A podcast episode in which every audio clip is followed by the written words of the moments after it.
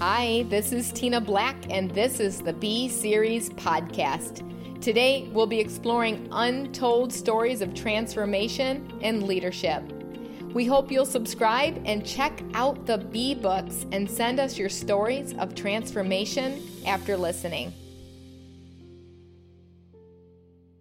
So I am sitting here at the John Maxwell certification training, and this morning I had the pleasure to watch Jesse Smith, who was a dancer with Justin Timberlake and several other celebrities, and saw him dance today, and saw, and I was just like, okay I totally have to interview you for this podcast because you dropped a bomb. You dropped some bombs of not only some of your successes, but more importantly, some of your adversity. And, and this podcast is called the B Series Untold Stories of Leadership Transformation. And you've had some real incredible transformation in your life that I think is going to really resonate. But first, let's talk about like what you ju- you dance for Justin Timberlake, and I'm I'm a fangirl. I know my kids are too. So so. yeah, I uh, I had a chance to in, in 2005. I had a chance to um, uh, attend an audition. You know, ever since I was I was uh, probably about 13 or 14 years old, I knew that music was really what I wanted to do with with my life. I just there was something about it that just connected with me, and and so. Um, you know, I, I was I, I, was a band geek in, in school and, and did the whole thing that way, and and mm-hmm. and uh, so uh, and never touched uh, dancing though because my parents didn't make a lot of money. We're from a lower middle class family and couldn't afford dance lessons, and and frankly, it wasn't in the culture that uh, my family was in. So, um, but uh, I, you know, I, I, did music all throughout all throughout high school, and uh, actually stumbled into dancing in my in, in my early twenties. Uh, I was 20 wow. years old actually when I started dancing, and so. Um, so uh, started dancing I, I, would dance wherever, actually to a point where um, I couldn't I couldn't afford studio time, um, and so I couldn't afford to go to a dance school and learn. So what I did was I would watch videos online uh, to learn dance moves and just keep watching them over and over, music videos over and over again. And then I would go to Walmart because Walmart was open for 24 hours a day. They always had music playing, and they had a great floor to learn on. So I went That's back awesome. into Walmart, and I just I would practice, and then I would go to the clubs, and I would learn how I would I would practice there because I mm. I didn't drink, so I could go to. They had clubs open where I lived in, you know, Wednesday night, Thursday night, Friday night, and Saturday night, and I would dance till one, two o'clock in the morning because it was it was free studio space and uh, go home. And I, I, I wasn't, I, I, didn't get into alcohol or anything like that, so I could wake up early in the morning. And uh, so I ended up really working hard on, on dancing and, and uh, focused on that. And then in 2005, I had a, an audition. Um, and uh, it was in front of a, a bunch of industry professionals. Um, and these, this audition was for, you know, models, actors, singers, dancers, and, and there was uh, about 1,500 dancers that were there um, and I got top 10 um, out of all the dancers. And uh, so there was over 100 scouts from the industry. And so I got scouted, got signed to uh, MSA, uh, dance agency, and I moved out to Hollywood. And, uh, and just, you know, went through the whole audition, pro- uh, you know, thing time and time again. And I thought, okay, I make it to Hollywood. That means I've made it, right? Like, no, I actually got told no 101 times before I scored my first gig. Wow. I went to 101, 101 auditions. I know because I checked them off every time I went, like something wow. that you'd see on a prison wall. Uh. And uh, 101 auditions, they told me no. And then finally, I scored a, uh, a deal where I did a, a, a Pepsi commercial with Justin Timberlake, and just things kind of progressed from that from that. So, how did you get the Pepsi commercial with them? How did just, you score it? Just went what to an happened? audition and and uh, and you were, got it. Yeah, they were looking for somebody that kind of looked like him, and at that time I had my you do look like him. Yeah, everything else like that, and that was how, how uh-huh. he was rocking his hair. So it just worked out. How in the world every single time you failed because that's not normal. People don't just get back up. So how did you endure that and persist through that moment? You know, I had this I had this weird belief that my life had to make had to be for something. It had and and I had this passion to want to be now I had this passion to do something significant. Now, back then it was from an unhealthy place. It was from a place that my life didn't have meaning or I wasn't worth anything unless I did something big. Um, you know, I was I was bullied in school, and, and I was like I was a band geek to the to the hilt. Couldn't buy a date to save my life, and uh, you know, so I got a lot of rejection in my personality. You know, creative people we don't deal with rejection very well.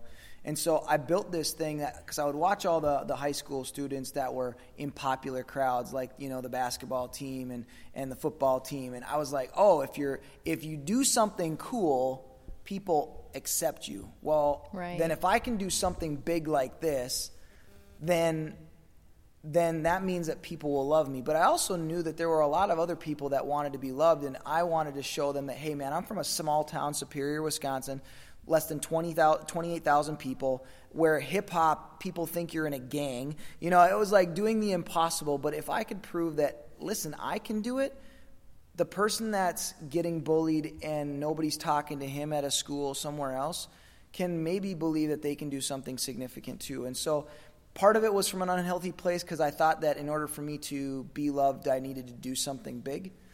Um, but also, I just had this drive that I wanted to show other people that, hey, if I can do it, you can do it too. And I wanted to give them that chance too. Hmm. Wow. Okay. So you're hitting on a lot of things here. First of all, being bullied. I feel like that's part of your transformation as well too. So how did you endure that, and how how have you made that part of your story? Um, again, I think I just I I really um, I, I early on realized that if you give up, there's no you, where do you go from there? Like mm-hmm. I couldn't believe that if I just I'm not going to just give up because there's no there's no way out if you give up. If you just give up, you keep falling deeper in your hole. So mm-hmm. I just I had this fighter mentality in me that I just I, I was gonna I was gonna claw, scratch, poke, bite, do whatever I needed to do to get out of to get out of you know this this rejection place that I was in. And so when I was bullied, I, I just had to believe that there was more to life than this. I'd seen other people have more. I'd seen other people connect with people and and and have you know, valuable relationships. And I was like, you know what? I, I might not be as cool as them. I might not have all the talents and gifts that they do, but I've got to believe that I can find that somewhere. So I kept focusing on that. I kept focusing on the possibility of there being an answer somewhere else. I think mm. too many mm. times what happens is people people focus on the problem. Mm-hmm. They don't focus on the solution, or they focus on the challenge. They don't focus on the destination.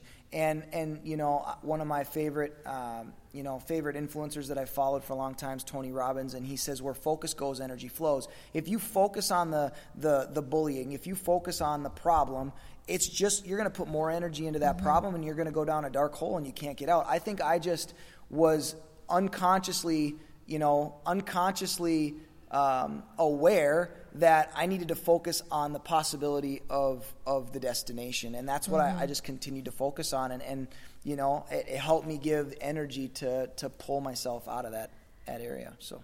How where'd that energy come from though? It had to come from somewhere. So what was that transformational moment that you got that? Is that something that you witnessed and watched? Like did you have to borrow belief from people? Where did that come from? Where do you think? Yeah, I mean I think it came from several I mean, there were several stages in my life where that came from. I think mm. one was just, you know, a young kid just blind faith, you know. Mm. And then as I got older, you know, when I when when when when I came home from LA and my life at I, at that point I felt like fell, fell apart because I was back in Superior where there was no opportunity. So I thought, um, you know, I thought that my dream had just completely died and crushed. You know, I I, I almost committed suicide, and and I had a really powerful encounter that proved to me that there was something more that was working in my favor than than what was in front of me and and I I took that as a faith builder. I started building this faith that, you know, listen, in my, my belief system, you know, I'm a, I'm a man of faith. And so um, my belief system was, you know, God, God had a plan for me that was bigger than what I realized out of myself. And so, um, you know, there was a, a, powerful interruption that I had with my, with my attempted suicide that gave me the belief that, okay, like, it might look dark mm-hmm. now, but that's not where it's going to stop. And, and, and I just knew that um, God was bigger than I am, and so I had to keep focused on that, and that just kept me pushing forward. Mm, I, I love that you said a powerful interruption. Where what happened in your life that caused you to want to commit suicide? What happened? What was the transformational moment in that well, point? Um, so when you know, so my my my journey through with Hollywood and music is you know it's kind of it's it's a mountain thing, right? It's peaks and valleys. And so I came home. I thought that I was going to be coming home for a three month stint. My parents uh, were moving across country, they're missionaries.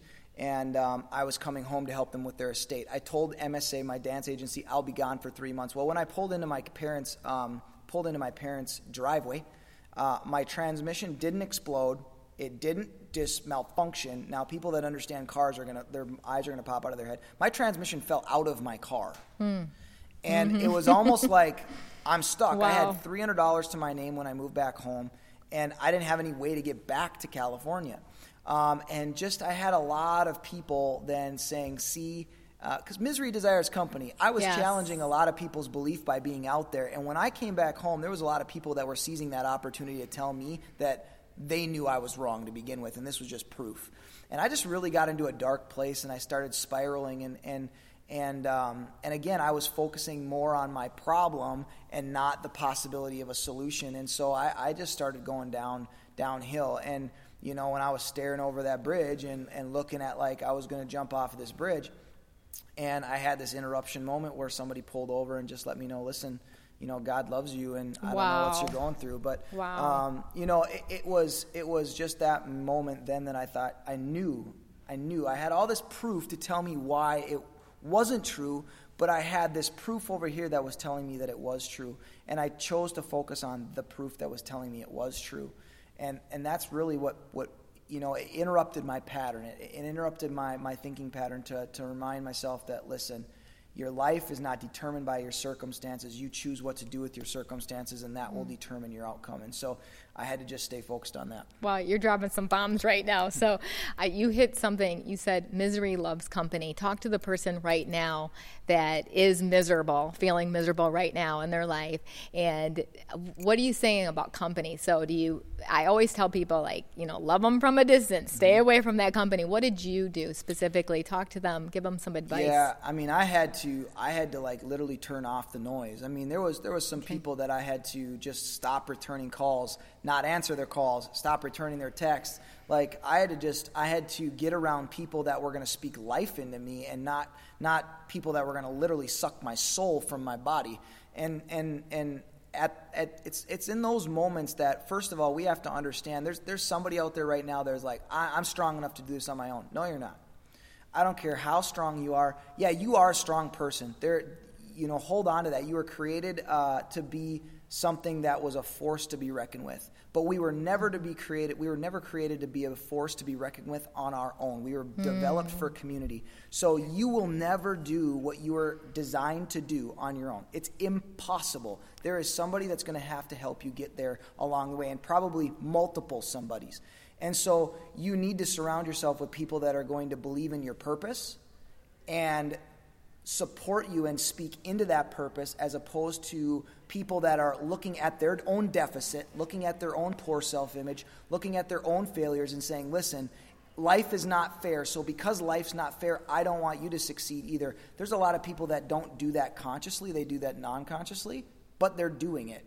And so you, it, it's so important. I had to start getting around people. You know, Jim Rohn says you are a product of the top five people you hang around. Yep. And mm-hmm. so I had to start getting around people that were that were doing something different in life. They had results that I wanted. They they because the people that have the results you want, they have to have the thinking that creates those results. And the thinking that I was having at that moment wasn't where I needed it to be. So I needed to get around those mm-hmm. people, and that's what I had to do. I literally had to shut off the noise. It was not easy because I'm a very relational person. Mm-hmm. Um, we get comfortable in our relationships, we get comfortable in what we know. And so when we tell other people no or I, I, I can't talk to you, we think that that means that we're not going to, we're going to lose a friend. No, you're going to gain a better one. mm. And, uh, but you can't yeah. gain better until you get rid of bad. You can't, you can't get what you deserve until you get, you, until you, until you take away what is destroying you. So you, you only have so much capacity. Mm-hmm. And so, you know, the whole out with the old, in with the new. Well, I, I say out with the bad, in with the good. But you cannot get good, and you can't get enough good to carry you where you want to go without you emptying some of the bad first. So, how in the world did you find these people? Because that's the biggest question I always have when I coach my students across the nation. They're like, "Well, I don't know where to find them." so, yeah. how did you find them? Who was the first person who spoke into your life that you knew that was a visionary that yeah, needed so, to? Um, so, I had a friend of mine that had, um, I had a friend of mine that uh, he uh, was a director for Youth for Christ. Mm-hmm. And he had started this huge project. He had an entrepreneurial mm-hmm. spirit he started this huge project um, and and literally bought a building that was an impossible buy for the ministry that he was working with, and um, started this this youth center that was an impossible situation. And uh, when I got back, um, you know, he and I had he and I had had exchanges before I knew him, but I didn't know him very very well. Um, but one of the things that he was one of the people that taught me the value of mentorship and also taught me the value of loving somebody where they're at so that you can influence them for where they need to go. Because I think a lot of times people will say, I know where you need to go, so I'm going to try to tell you all the things that are wrong with you and what you need to mm-hmm. change. Mm-hmm. He didn't touch that. He first came into my world. He knew all my brokenness. He knew all the bad thinking. He knew everything. He just loved me where I was at. He came into my world. He didn't ask me to come into his. And uh, he just started speaking life into me. And then he started getting me around the people that I needed to get around. Ah, and, okay. um, and, and very nice. But but you need to make yourself available. You need to make yourself humble enough to say, I know I need help. Can somebody help me? And I can I can tell you right now, if you are humble and you just be transparent, okay, that's going to get you mm-hmm. so far because people relate to transparency and people have this this innate desire. My my company, we have a sales and leadership development company, and and my company, we have a product called the Real Secret to Motivation. And one of the things that we teach is these six fun, foundational elements of life. And one of the mm. things that every human being has ingrained in their DNA is, is a thing to is a is a is an element to expand and to share. We are designed to to actually help people get where they want to go. So yeah. when you give somebody the opportunity to do that, they'll do it every single time. Wow, we're going to definitely have to have you back on and go through those six elements.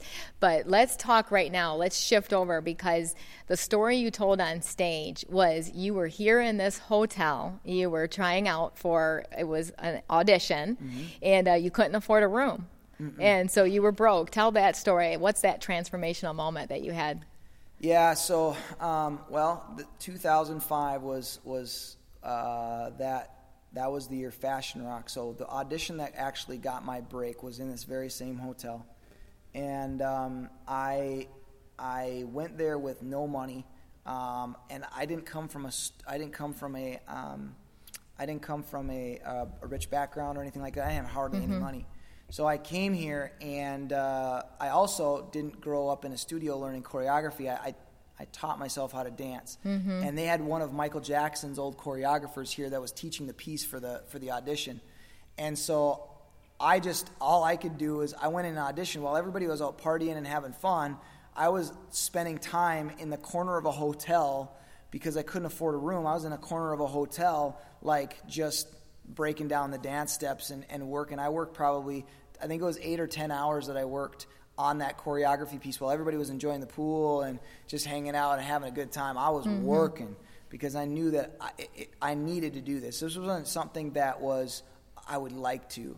Um, it was a, something I, I, I had to do. And, you know, that was one of the things, too, for me. You talk about transformational moments. It was one of those moments that I understood and learned the value of until you go from a should to a must, you'll never accomplish what you were designed to accomplish. Ooh, wow. Okay, that that's huge. So you couldn't even afford a room. So you're you did you sleep that night? No. you just danced all no. night. I danced and, and you then, got well, you got the gig. Sleep. I did sleep because I'm I did finally meet some people, and so I just nonchalantly hung out with people in their room and and we were, there was a bunch of us and we passed out in their room and so it worked out. I love it. You got a little bit of sleep. Yeah, 15 minutes. Yeah. yeah. and you won right? Yeah, you got so chosen. I got, I got okay. top ten, um, okay. top ten dancers out of fifteen hundred. Okay. Um, and uh, yeah, I was able to dance in front of thirty five hundred people, and there was a hundred different scouts from all over the industry there, and and so you know we were on display for all of those scouts. Wow. So how long did you dance for, and who did you dance for? Like. So Which- it was a really short stint, actually. I, I, I danced for about a year. I danced for Justin Timberlake. I did work with Rihanna. I did work with Ciara. I did work with Mario, and then I also did some work with Channing Tatum. And Wow. um, then I then I came home and uh, in 2006, but I continued to pursue my pursue my passion with dancing by speaking and sharing my story, and then Mm-hmm. you know dancing all around the really the world. I had a chance to go to Africa. I had a chance to you know do some things in Europe. So um, and and then I, I I just toured the country, and then in 2013 is when I got my record deal, and uh, you know I was 32 years old. Um, trying to break into an industry that you know you really needed to be 15 16 years old to break into and um, Wow. but i got my uh, i got my i got my break i got the, the the the deal i thought it was great and then the deal went completely sour in nine months Okay. they owed me a ton of money i was broke and uh, broken and um, facing bankruptcy so i had to make Hmm. a complete shift and that's when uh, I joined my, my business partner that I have now. It's for a really long time. You have a coaching and speaking business, correct? Talk Yes. about that. Well, yeah. So we have a it's a sales and leadership development company. So we Mm-hmm. what we really focus on is we really help entrepreneurs, solopreneurs, and and I mean large organizations, small organizations help increase their profitability through giving them a better sales process and stronger teams. Wow. Um, so we do a lot of uh, sales training um, Mm-hmm. and a lot of work with you know uh, uh, team leaders and building building leaderships within their teams because uh, we find very often that most of the time when a, an organization is struggling in sales, they're also struggling in leadership. Oh, yeah, amen, right? Mm-hmm. And so via you became a John Maxwell leadership coach. Why did you join the team and what year? Yeah, so we we joined the team because we had been having already great success with our own uh, hearing aid business, and we had started having people ask us to teach what we were doing because we 10x the revenue of that business in four years. Wow. And so we grew a team of two people to 17 people uh, on a all commission based environment in four years, and so um, people were just like blown away by what we were doing. And so we had been reading books and we'd been doing stuff, but I wanted some more content. I wanted some more meat when it came to mindset, when it came to leadership, and I wanted to plug into people that I knew that we could surround ourselves with that were doing the same thing. So I found the John Maxwell team, and that was back in May of 2016 that we joined. Um, but our first actual event that we attended was the February 17 event. Yeah. Well, it's so great to have you on the team for sure.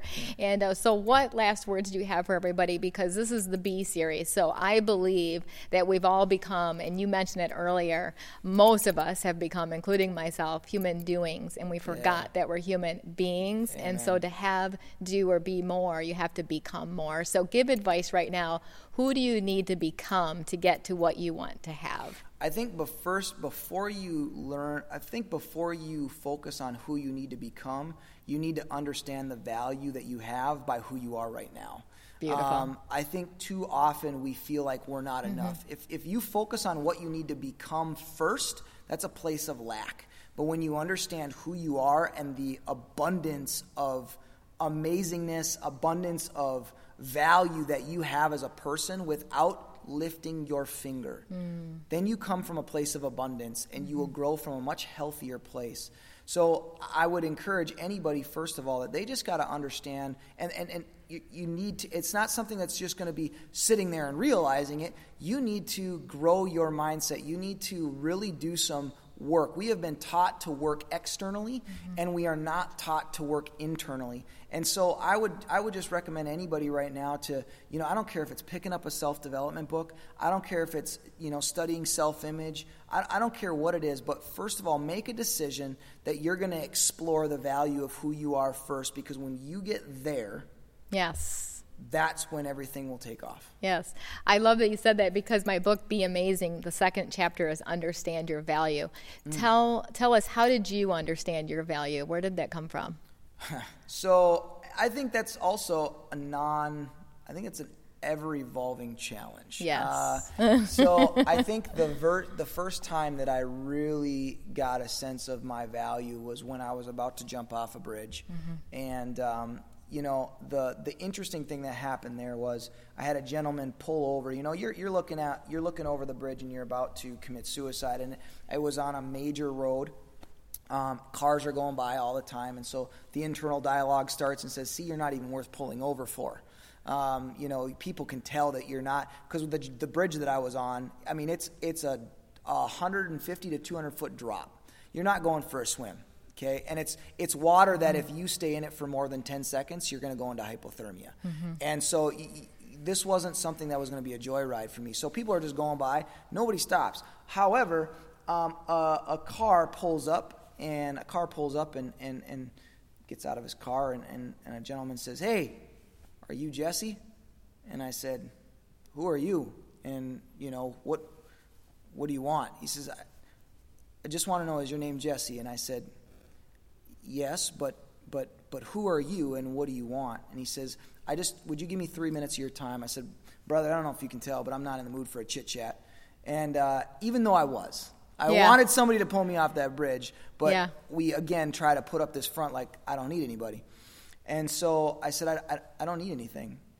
And, you know, the whole time I'm standing there, the reason why I was standing there to begin, begin with was because there was two things that drove who I am as a, as a, as a man and who, as a, who I am as a creative person, who I am as a, as a, as a, you know, as a dancer, a human being, a musician. Mm-hmm. I wanted two big things in my life. I wanted to do something significant.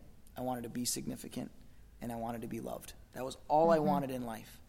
And um, so I'm standing there, and this guy goes, "Well, would you give me three minutes of your time?" I said, "I said, uh, he, I, I, don't, I don't know. I'll give you three minutes of your time of my time." So I, I get up off the bridge, and I go back off the medium, and he goes, "Listen, young man," he goes, "Is your name Jesse?"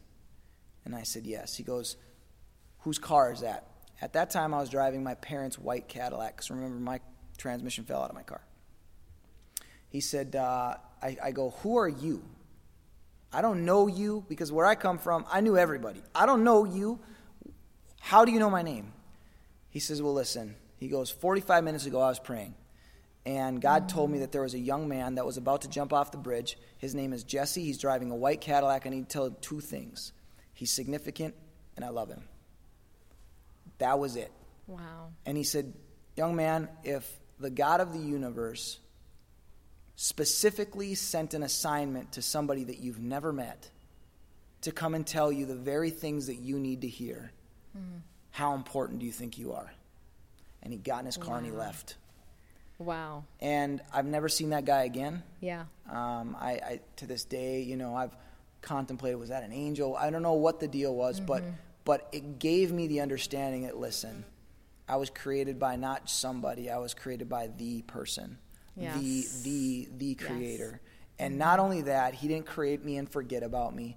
He's he's kept his eye on me, he's watched me, and in my darkest moment, he knew exactly what I needed to hear and he sent somebody that I'd never met to tell me what I needed to hear so that he could prove to me that he was real and that my value meant something. Wow. This this is powerful. So, how have you used this moment to be that person for other people in your life?